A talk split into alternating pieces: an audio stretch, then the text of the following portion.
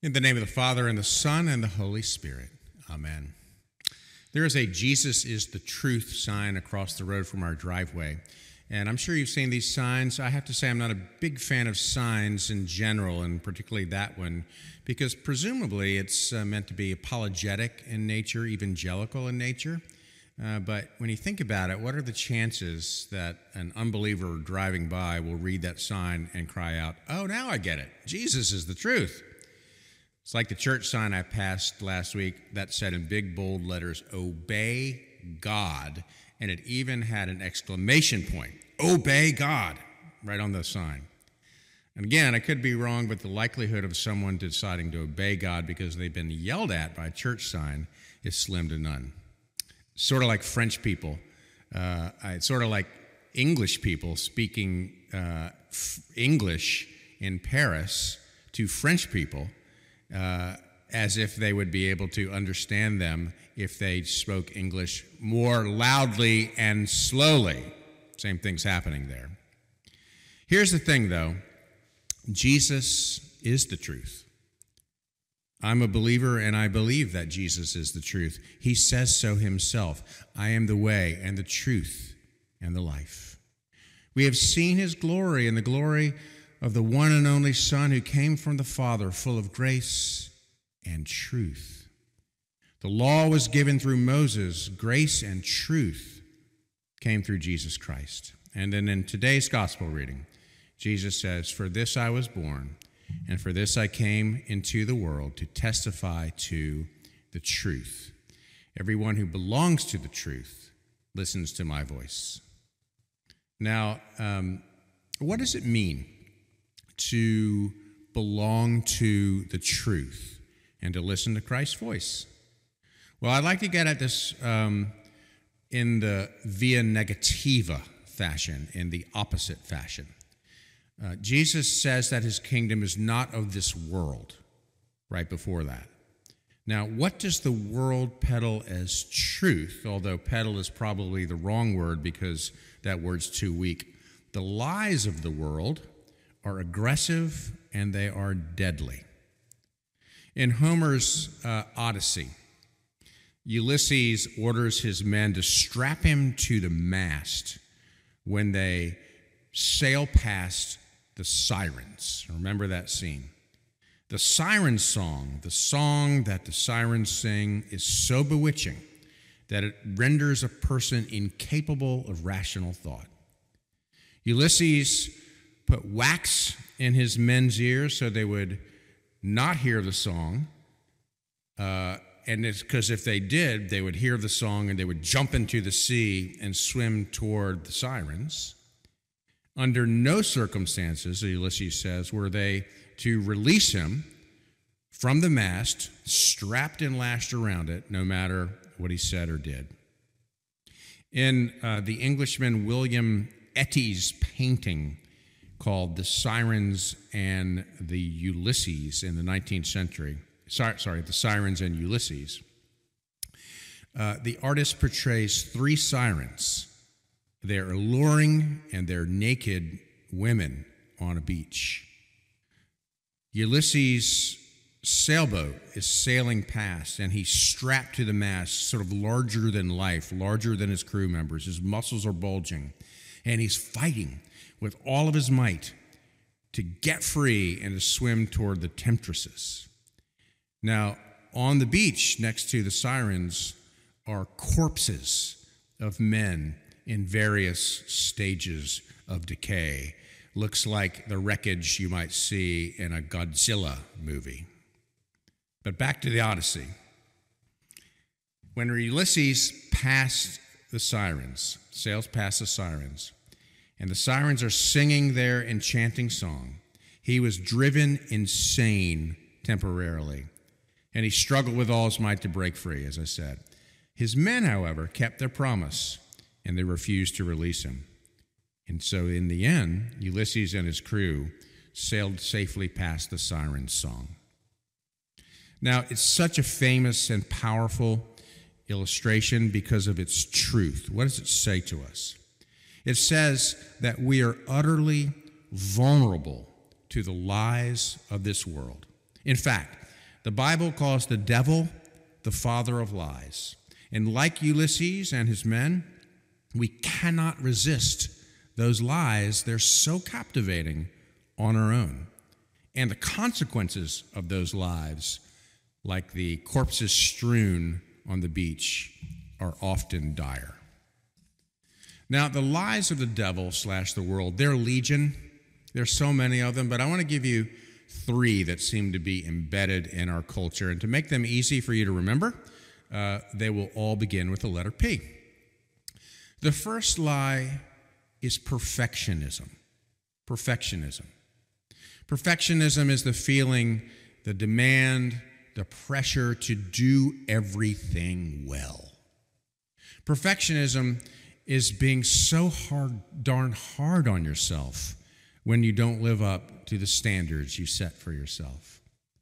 Perfectionism is not allowing yourself to make mistakes and being mortified and ashamed when you do. In an excellent This American Life podcast called My Bad, listeners were asked, asked to send in their most embarrassing moments. And of course, the episode was hilarious with these moments coming in, but the hosts of the show's summary of the podcast was poignant. She noticed that a large majority of the people who sent things in were still so deeply ashamed of their embarrassing moment, some nearly crippled by it. And her conclusion was this We think that we are not supposed to or allowed to make mistakes in this life. And we are expected and expect ourselves to skate through life with a perfect record. Ultimately, perfectionism, the first P of the devil's lies, is not really believing that the gospel of grace can really apply to you. And that is a terrible lie. The second lie is progressivism. And then, of course, I don't mean political progressivism, but I mean by that the lie that you should always be improving. You should always be getting better and better and better. You should always be cleaning up your act, always be um, making sure that you're better tomorrow than you were yesterday. Some versions of Christianity mistakenly call this sanctification. Um, in contrast to that lie, here's some real truth from the director Kenneth Branagh, who, if you remember, if you're of a certain age, he burst on the scene when he was 28 years old with uh, Henry V, the Shakespeare adaptation with Emma Thompson. And Branagh is 60 now.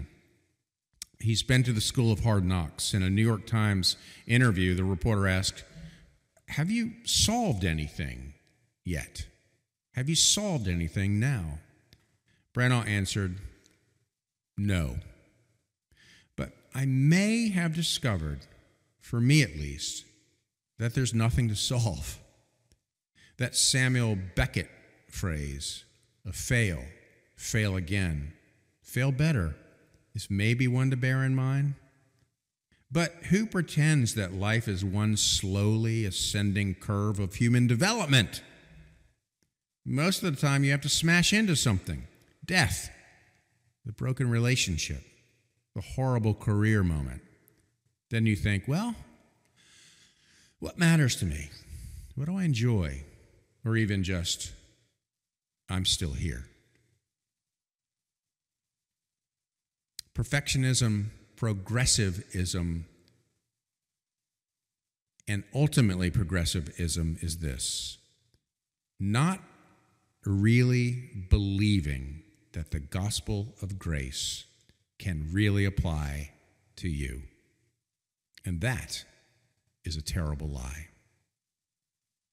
And then our third and final lie is Pelagianism. Pelagian is a late 14th, uh, late 4th century um, heresy named after a monk named Pelagius. And Pelagius believed that we just have to apply more willpower in order to get better, that we're just free to choose the good whenever we want to. And if we apply a little willpower, then you put those things together, you get some discipline involved, and you will progressively get better, even to perfection. Now, although his beliefs were deemed heretical in 420 AD, his teachings are alive and well, aren't they? Especially in the two P's that I just mentioned. I mean, he believed also that we need to step up and do our part in order for God to respond to do his part. That is the ace hidden in the lying devil's sleeve, causing us beloved humans all kinds of misery when we believe it. For ultimately, Pelagianism is not really believing that the gospel of grace can really apply to you. Jesus says, Everyone who belongs to the truth listens to my voice. I sometimes wish that I had a mast to strap myself to and a crew to help me as we sail on this ship of fools in this world. Well, in fact, this church is built to be an upside down ship. And in here, in our liturgy, in our music, in our prayers, in our scripture, and in our preached word, we hear what is true. And what we hear leads to life and not to death. Though we don't have a mast to be strapped to, we do have something better. And that is this Jesus himself was strapped to a mast in the shape of a cross in our place. And nothing could tempt him to come down or break through or break out until he had achieved and accomplished everything on our behalf. There is nothing left to do. There's no perfection left to achieve. There's no treadmill of progressivism to get on. There's no power of will to produce. For Jesus has done it all, every bit of it, and it's all true.